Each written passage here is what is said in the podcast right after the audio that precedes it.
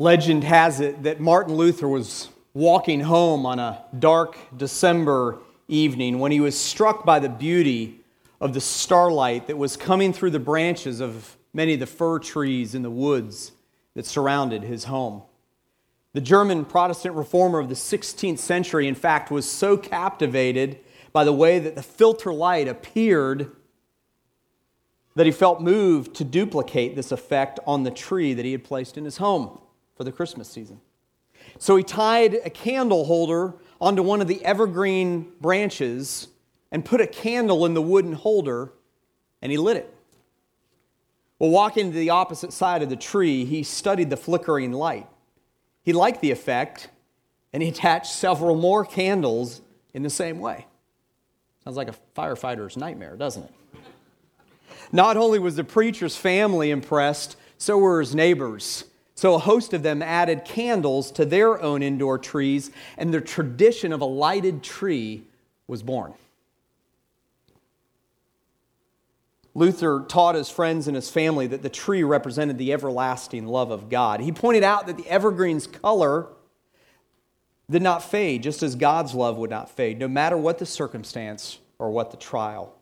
The candlelight represented the hope of Christ and the hope that Christ brought to the world through his birth and his resurrection. Thus, to those who knew Luther, the lighted tree evolved into a symbol not just of Christmas, but of faith in Jesus Christ. And because of that event, we today have lit Christmas trees in our homes and all around town and even in our churches. Well, good morning. I hope you're doing well. My name's Todd Cullen. I'm the lead pastor. For those of you I don't know, I'm glad you're here this morning. And it's December 1st, and they say that I can say this this morning, so I will. Merry Christmas hope you're doing well, and I hope you had a great Thanksgiving. Um, I just want to say to those who are listening on our podcast, a special welcome. Glad that you're here this morning. Um, today's message is a bit of a message of a different kind. It's a bit of an introductory message um, that will really help set the stage for the next three weeks plus Christmas Eve as we kick off this series called Everlasting Light. And it, it, we're going to be focusing on uh, the fact that God sent Jesus to be the everlasting light that has come into our world. Now, if you have your Bibles, I'm going to go ahead and invite you to turn to John chapter 1. We're going to take a look at five different verses with a specific look at the fifth verse there in John chapter 1. And John chapter 1 is probably one of um, really kind of the uh, most important passages, those first few verses in all of Scripture and we're going to be taking a look specifically at verse 5 today as we talk about Jesus being the light of the world. As always, when you came in, you received notes. Although the notes are a little bit different today, um, you can also get on our website and our, you can download our app. We have a free Wi Fi here so you can follow the notes on our website or on the app. But before we get started today, I'm going to ask you to join me in a word of prayer as we dedicate these next few minutes uh, to God. Would you join me in a word of prayer? God, just on the heels of Thanksgiving, I just want to reiterate, and I'm reminded of how thankful we are um, for your provision in our lives. God, but more than that, we're thankful for the spiritual provisions that you give us each and every day. God, we're thankful that you sent your Son Jesus Christ, as we just sang about and as Cynthia prayed about, to be the redemption of mankind for our sins. And for that, we're thankful. And God, I pray that you would be with us today. I pray that your Holy Spirit would guide us into truth and into knowledge and into understanding of your word. And God, while today is an introductory message, I pray that it would be applicable to our lives. And God, that's your job. That's the Holy Spirit's job. I pray that you would pierce our hearts, search us. And God, I pray for those who are Christ followers. I pray that you would allow us this Christmas season to be ever aware of the life changing light that you came to this world to bring us. God, I pray that we wouldn't take Christmas for granted, but that we would celebrate it like we should. And God, I pray for those who walked in here today who may be doubters or skeptics or maybe on the fence in terms of what they believe about you and what they believe about Christmas. God, I pray that you would pierce their hearts. And God, that they would come to a place where they put their trust in you. Thank you, Father, for what you did so long ago under a stable in a manger. And God, I pray that we would be hit this Christmas season with the reality of what you were doing with mankind. In Jesus' name I pray. Amen. When we think of Christmas, we think of light, don't we? Christmas is really synonymous with light, just like Martin Luther loved seeing that picture of light and as it represented the light that God sent Jesus to be. And perhaps we have Martin Luther to thank for our remembrance of light and certainly that story about how the lit evergreen tree was birthed is evidence of the fact that light and Christmas are synonymous. That's what we think of as we drive around this time of year. We see light everywhere. We see it in the stores, we see it in churches, we see it outdoors, we see it indoors, we see it in our homes. Light is everywhere, but light was not always synonymous with this time of year. It's not always been the case. In fact, there was a period of time when darkness was associated with December and this time of year much more than light. It's really simple, it's actually very scientific. The axial tilt of the Earth and the gyroscopic effects of the planet's daily rotation keep the axis of the rotation pointed at the same point in the sky as the Earth follows its orbit around the sun. The same hemisphere that faced away from the sun, experiencing winter, will in a half year face towards the sun, experiencing summer. Since the two hemispheres face opposite directions along that planetary pole, as one polar hemisphere experiences winter, the other experiences summer. But you didn't come for a science explanation this morning, did you? You came to church to hear what the Bible says about God sending the everlasting light into the world. Well, the result of this scientific planetary effect is the fact that at some point in time on December 21st and 22nd each year, here in the Northern Hemisphere, we experience the darkest day of the year.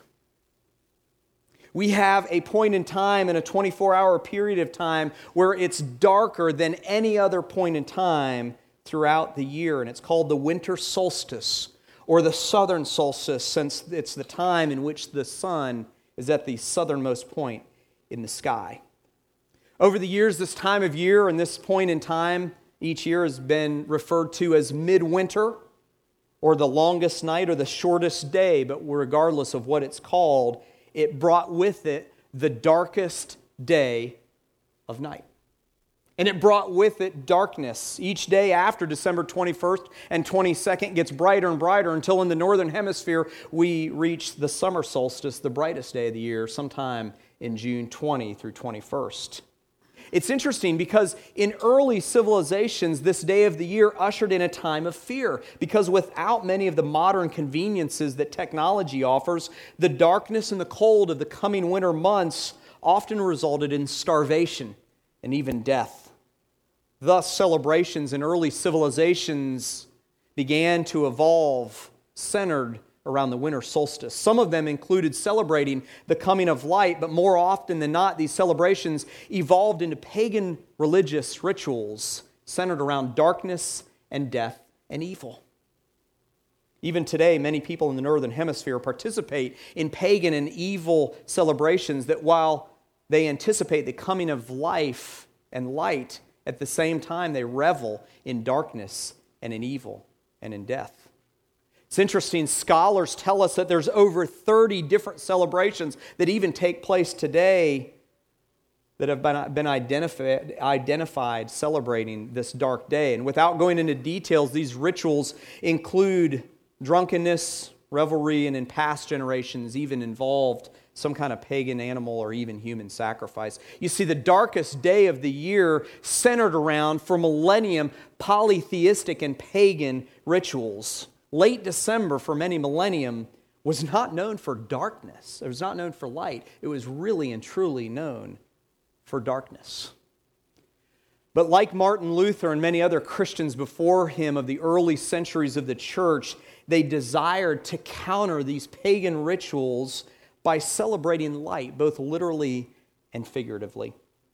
It was John Chrysostom, the early church father of the fourth century, who was one of the first to favor the idea of celebrating the birth of Jesus Christ, the one that we're going to talk about in a minute that brought light into the world, because he wanted to counter the idea of darkness and evil and of death that had been celebrated during this time of year for so long. Jesus was probably not born on December 25th. I know I probably just disappointed a lot of you. But Jesus probably wasn't born on December 25th. There are some scholars that might make a case for it, but most scholars would say that he was probably born sometime in the fall or maybe even in the spring. Most scholars believe that he was born probably sometime in the spring. In the early centuries of the church, when the Gospels were written, in the first century of the church, when the Gospel was written, the date of someone's birth was not nearly as important as the date of their death. So if you grew up in the first century, you might not even celebrate your birthday each year. But when you die, people would celebrate that time of death. Isn't that a happy thought? So we don't have in Scripture any uh, date that's associated or time of year that's associated with Jesus' birth. More importantly, we have a detailed explanation from the Gospels as to how that happened because the birth of Jesus Christ was so incredibly divinely appointed and miraculous. That's what God inspired Matthew and Mark and Luke and John as they wrote those Gospels to focus on. Christmas season and the celebration of lights, as time went on in that early first and second and third century, became a tradition of those early church leaders to combat the pagan rituals that were typically going on during this time of year. And so they chose December 25th to celebrate the fact that God sent Jesus to this world to be the everlasting light for us and for our sins. And so light shines in the darkness always. And light wins out over darkness always. We aren't the only religion that celebrates light during this time of year. Our, our, Jewish friends have been celebrating light in the midst of darkness for thousands of years. In fact, about 160 years before Jesus' birth, an event took place among Jewish people that caused them to celebrate the light of God similarly to how we celebrate the light of Christ today. Alexander the Great ruled for many years and did so with a relatively benevolent rule, but his successor was not so benevolent. And he began to stamp out other religions and other beliefs. In fact, he oppressed the Jews severely, desecrating their temple, massacring Jews, and prohibiting the practice of the Jewish religion. But there was a band of Jews called the Maccabees who led a revolt against the evil ruler and his followers. He sent thousands of well armed troops to crush this rebellion, the Maccabee rebellion, but the Maccabees succeeded in driving out these foreigners from their land. According to historical accounts, Jewish fighters entered Jerusalem in December 164 BC. The Holy Temple, the Jewish religious center, was absolutely in shambles, defiled and desecrated by these foreign soldiers. Well, the Maccabees cleansed the temple and rededicated it on the 25th day of their Jewish month, Kislev, which we're celebrating right now in this period of time during the year. When it came to relight the menorah, that multi branch lampstand, they searched the entire temple but could only find one small jar of oil bearing the pure seal of the high priest. Miraculously, that jar of oil burned for eight days straight until a new supply of oil could be delivered.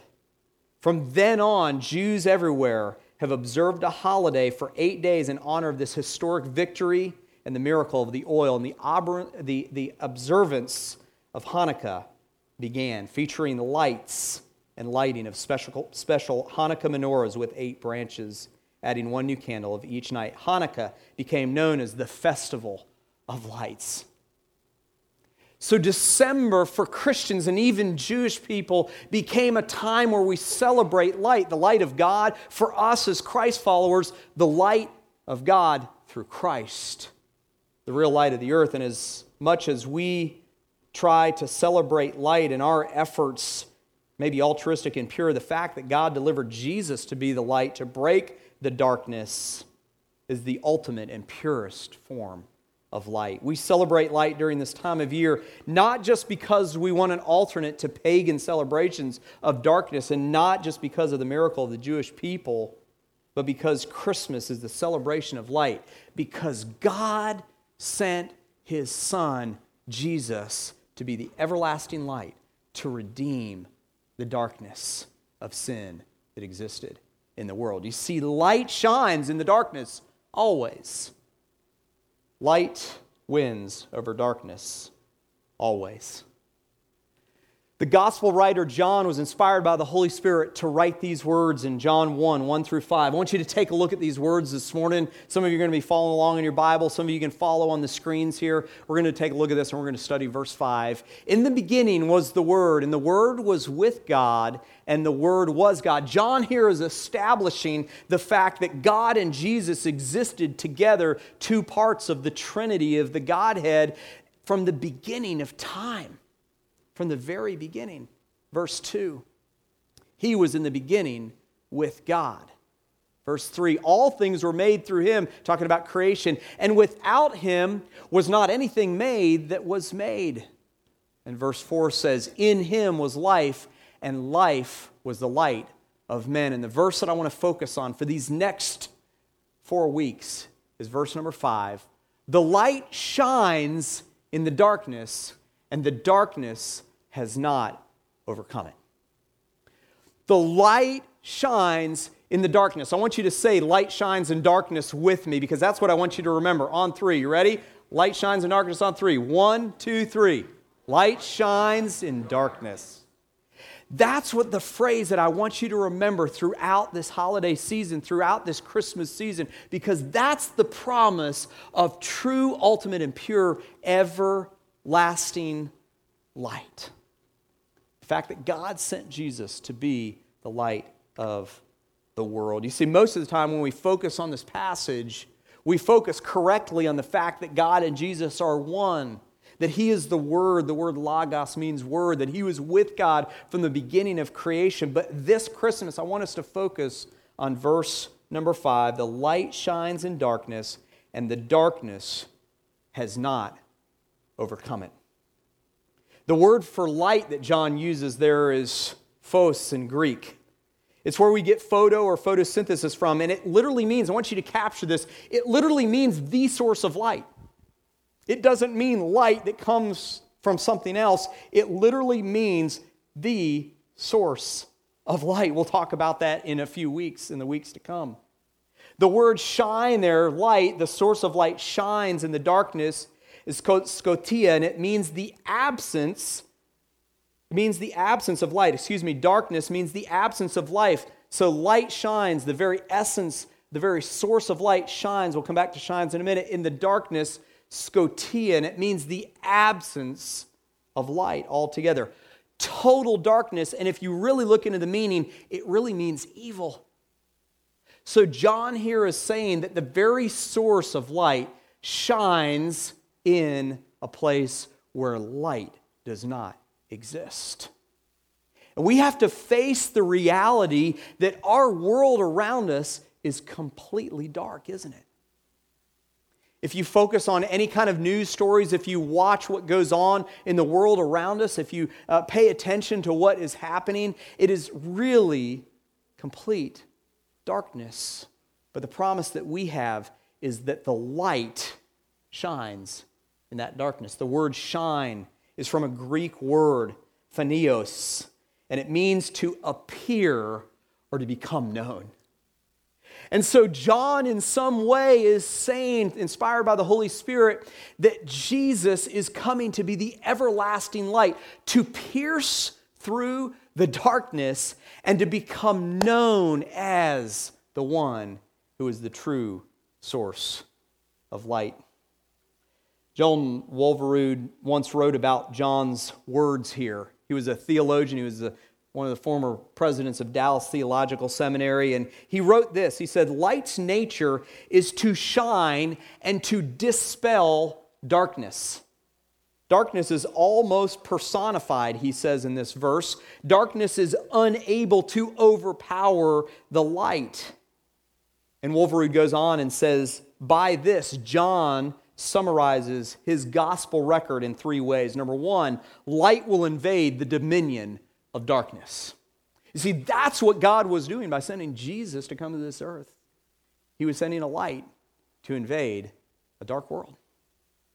In fact, the everlasting light to invade the dark world. Secondly, Walvoord says that Satan, the ruler, and his subjects will resist the light, but they will be unable to frustrate its power. And thirdly, he says the word, Jesus, will be victorious in spite of opposition. You see, light shines in darkness always. Light wins over darkness always. As many of you know, um, I'm from Atlanta. I grew up in Atlanta. And I grew up in one of those typical Atlanta homes, you know, two stories with a basement. And my room was on the back side of the house, and I had two windows that came in the room. So when I went to sleep at night, um, there was a lot of ambient light that came in through those windows. And there was a lot of ambient light that came in from un- underneath the door. Well, um, when, when I was about in eighth grade or ninth grade, I had a sleepover at my friend's house. His name was Mark Skydema. Mark's still a friend today. He's actually in church work now. And uh, Mark, I, Mark and I had, a, I had a sleepover at Mark's house. And um, we, I went over to his house and we ordered some pizza. Um, we, we ordered from Little Caesars. That's where we ordered pizza from. And we watched a couple movies, I think 007 James Bond movies, with he and his parents and we had popcorn. We had a really wild time. So, anyway, it was just a great sleepover. So, um, we had a good time, and then it was time to, to go to sleep. But Mark had to get up early in the morning because he had this little business where um, he did people's yards around the house. And so he went to his room and he went to sleep, and I went down in the basement to the Skydema's guest room down in the basement. Now, my house, um, we had a basement too, but it was kind of unfinished, or at least part of it was unfinished, and um, I didn't really like it down there, didn't spend much time down there. But I went down to the Skydema's basement guest room, and they didn't have any windows in this basement guest room, and I close the door and I turn out the light next to the bed, and I never experienced the kind of darkness that I experienced down in that basement that night. Have you ever experienced something like that? Like the kind of darkness where you literally like put your hand in front of your face where you can't even focus. I can't even focus that close. But you put your hand in front of your face and you literally in the middle of the night cannot see your hand. That's dark, isn't it? And I remember that night um, reaching down, and I, um, this was back in the 1980s. So it was back in the day before like a lot of lit gizmos and iPhones and smartphones and that sort of thing. We would all pull our smartphones out and push the flashlight today, right? But I pulled out a watch, and it was one of those watches that had the little hands and the face that kind of glowed in the dark. I think it was a Swatch.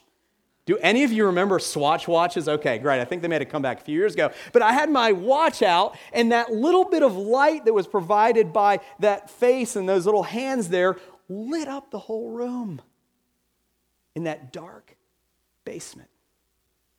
And I realized that day what light does to darkness.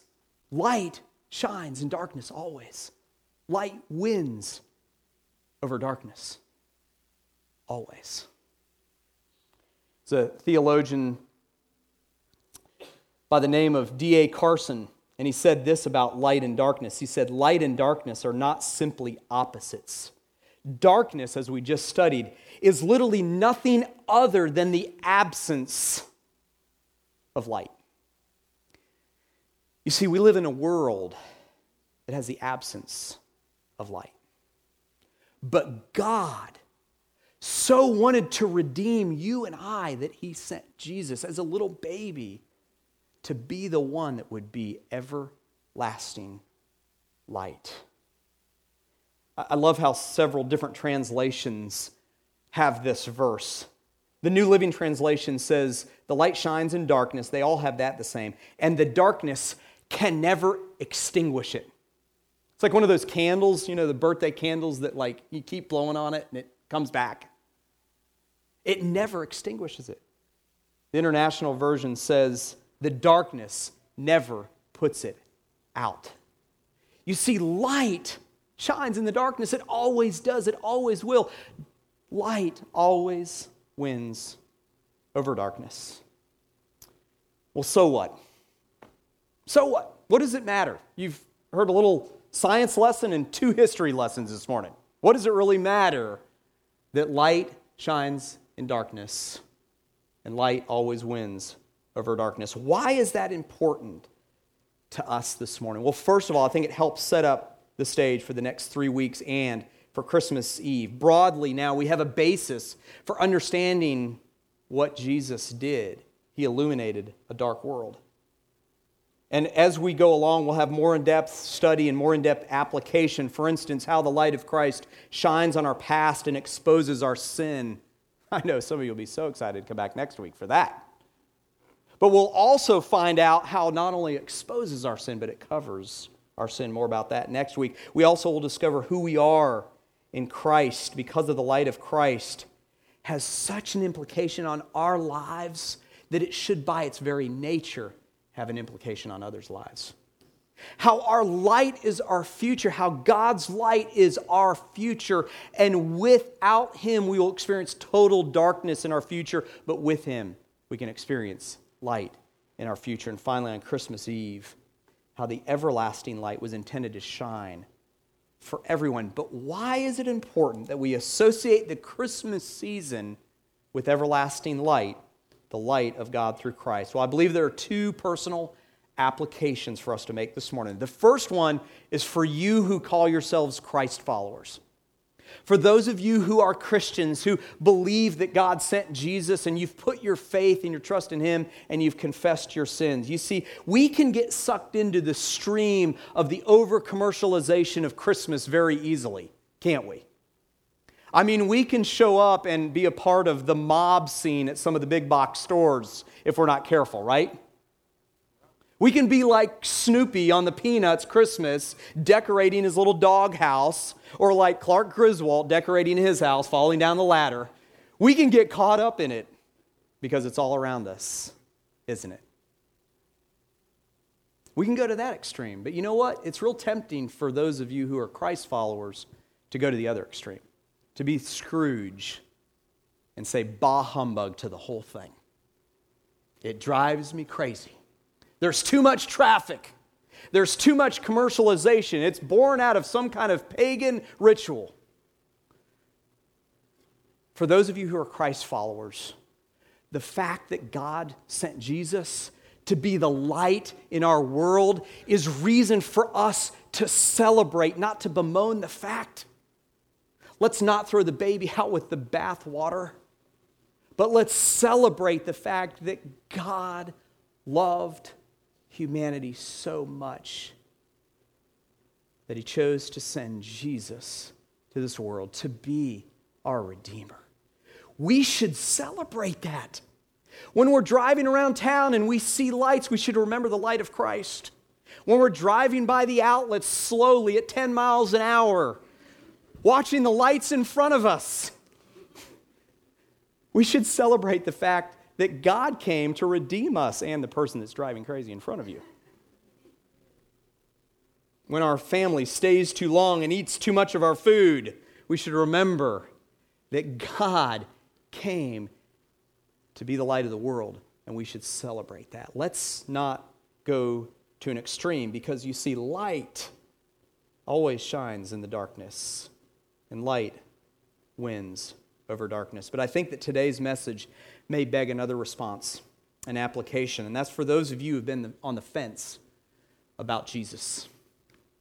Maybe you're in here today and you've been on the fence, maybe for a while, about what you believe about Jesus. And maybe something that was said or something that you saw or something that was sung today kind of made you think that perhaps the Christmas story is actually true. Or maybe there's something going on inside of you, even right now, that's causing your heart to beat a little faster, your palms to get sweaty, because you know for a fact that God sent Jesus to be the everlasting light, and you've never put your trust, your eternal hope in Him. See, perhaps today is the day that you finally realize and say yes to Jesus, to say yes to the fact that He came as a baby to eventually die for our sins and to take away not just the darkness of the world, but to take away your sins and to take away your darkness and to give you a hope for the future. Maybe today for you is the day when you finally say yes to the everlasting light. And maybe today is the day that you realize that light does, in fact, shine in the darkness always, and that light wins out over darkness always. Father God, I pray that you would be with us here in these next few moments. And God, I pray that you would allow, that we would allow you to make application in our life from the fact that we know that Jesus came to be the light of the world. For the Christ follower who may be here and they have the tendency, for good reason, to bemoan the fact that Christmas has become over commercialized, too busy, too hectic, too crowded, too celebratory. Oh God, I pray that you would help us to realize that we absolutely have reason to celebrate the fact that you broke through the darkness, that you brought light into the world, that you lit the path for eternity with you in heaven by sending your son to a cross to die. Help us, Father, to be reminded of that, those of us who are Christ followers, that this Christmas season we should celebrate. In fact, we should lead the way in celebrating the fact that you came to die for us.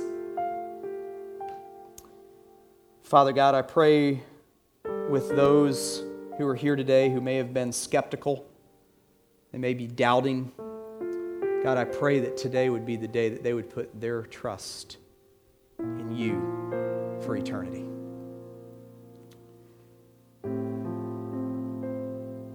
May they come today to the point of decision in putting their faith in the everlasting light.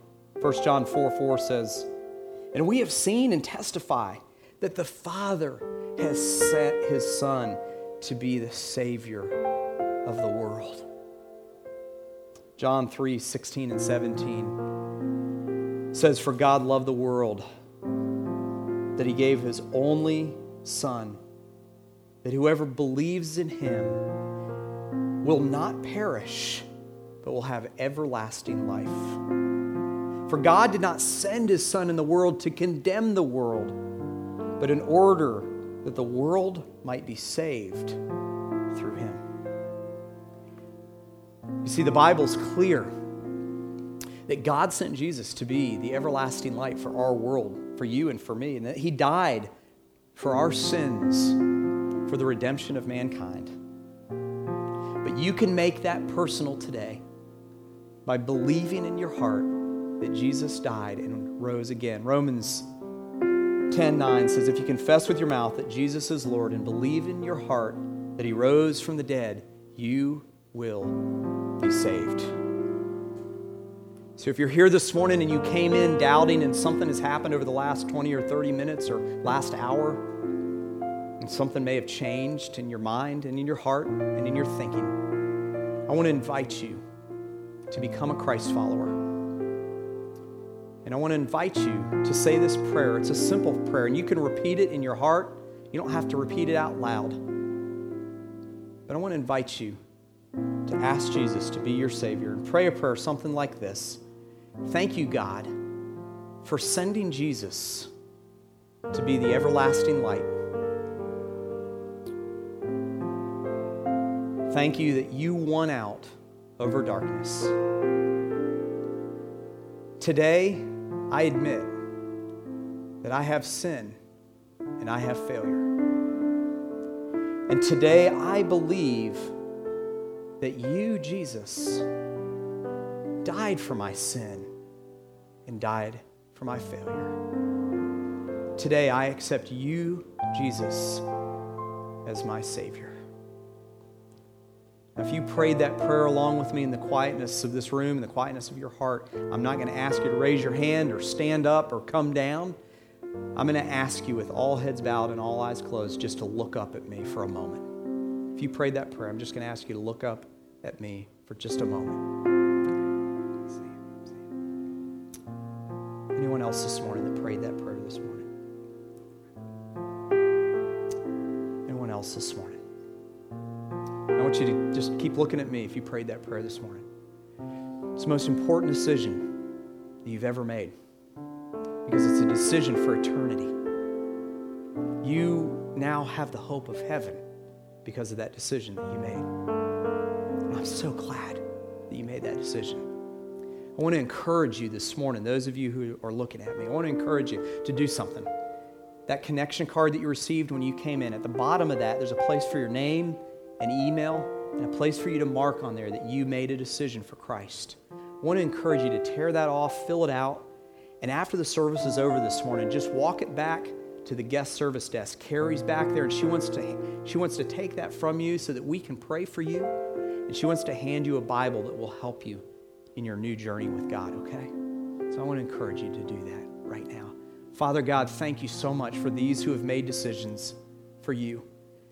God, I thank you for your church and what you're doing in our community and through Hilton Head Island Community Church. But most of all, God, I'm so thankful that you sent Jesus to be the everlasting light, to be the redemption for our sins. And God, we rejoice and we give you the praise and you the glory and you the honor that light shines in the darkness always, and that light wins over darkness always. In Jesus' name I pray. Amen.